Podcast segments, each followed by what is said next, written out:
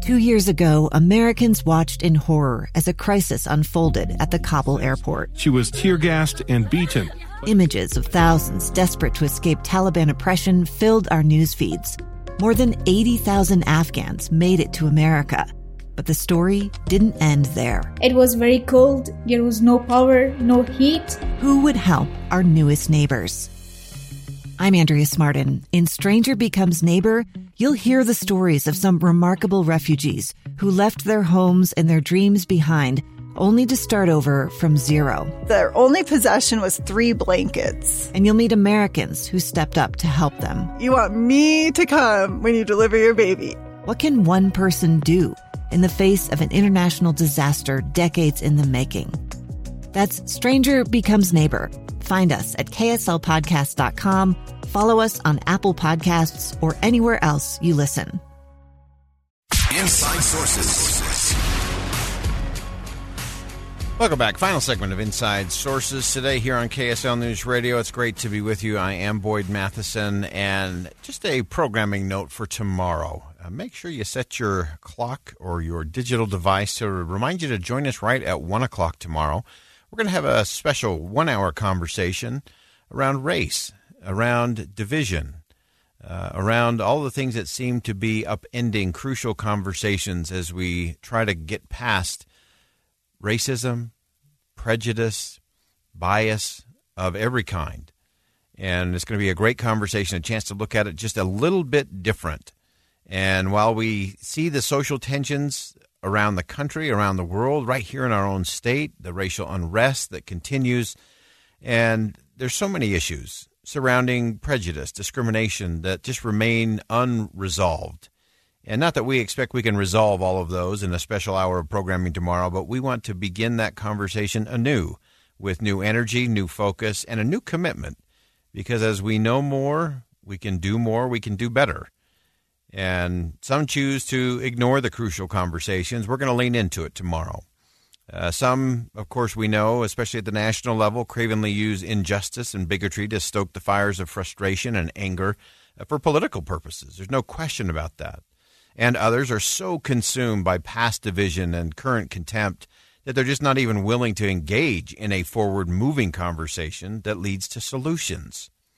And there are also many who are actually doing the hard work and the heavy lifting. They're leaning in to listen, they're leaning in to learn.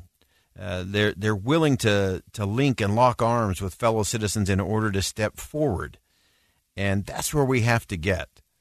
Uh, if we can't start leaning into those kinds of conversations, if we can't start listening differently, if we can't start beginning to understand those who look different, think different, act different, li- uh, live different than we do, uh, then we're going to continue to have the same problems in our society across the board.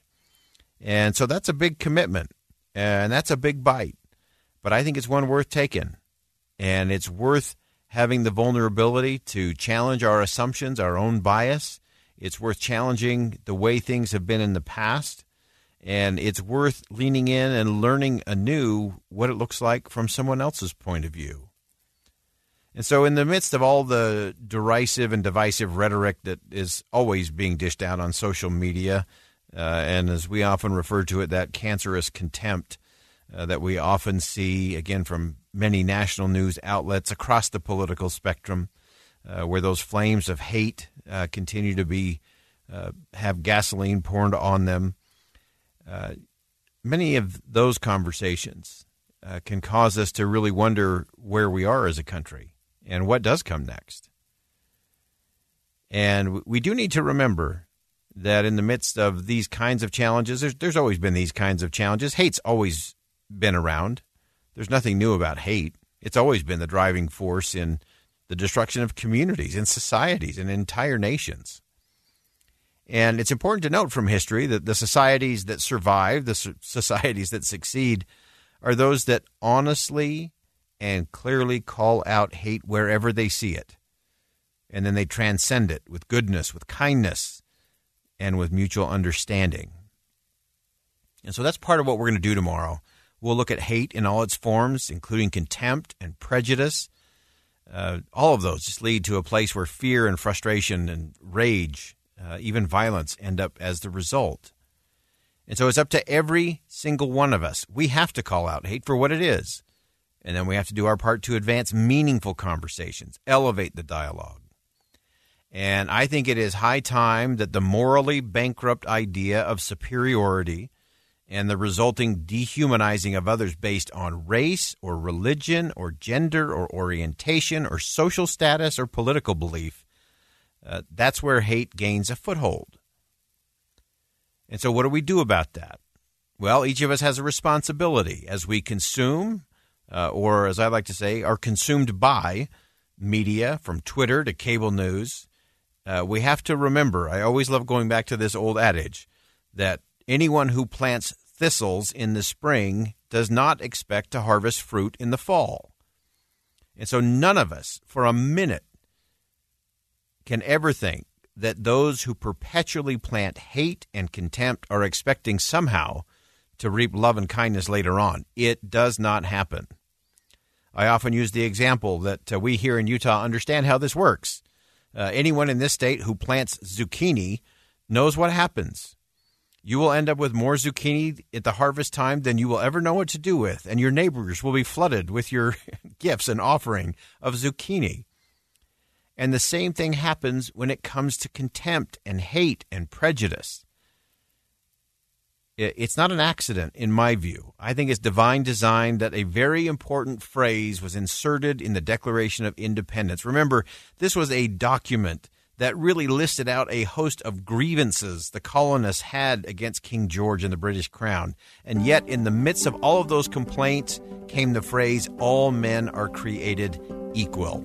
That is a stunning, stunning statement. And we need to live up to it. And we're going to have that conversation on the show, 1 o'clock tomorrow. Don't miss it. I'm Boyd Matheson. Thanks for joining us on Inside Sources today here on KSL News Radio. And as always, as you go out into the world, make sure you see something that inspires, say something that uplifts, and do something that makes a difference. Your all day resource for critical breaking news, traffic and weather, and conversation about Utah's most important stories. Listen on any smart speaker, the KSL News Radio app, and in your car at 102.7 FM, KSL FM Midvale, KSL Salt Lake City, KSL News Radio, Utah's all day companion for news. Two friends taking pictures of the rising full moon on a summer night. Two teenage kids doing what teenage kids do. When a stranger with a gun and a death wish changed everything. It was violent, it was senseless, and I will never understand it, I will never accept it. I'm Amy Donaldson, and unfortunately, we're all too familiar with stories about how violence shatters lives.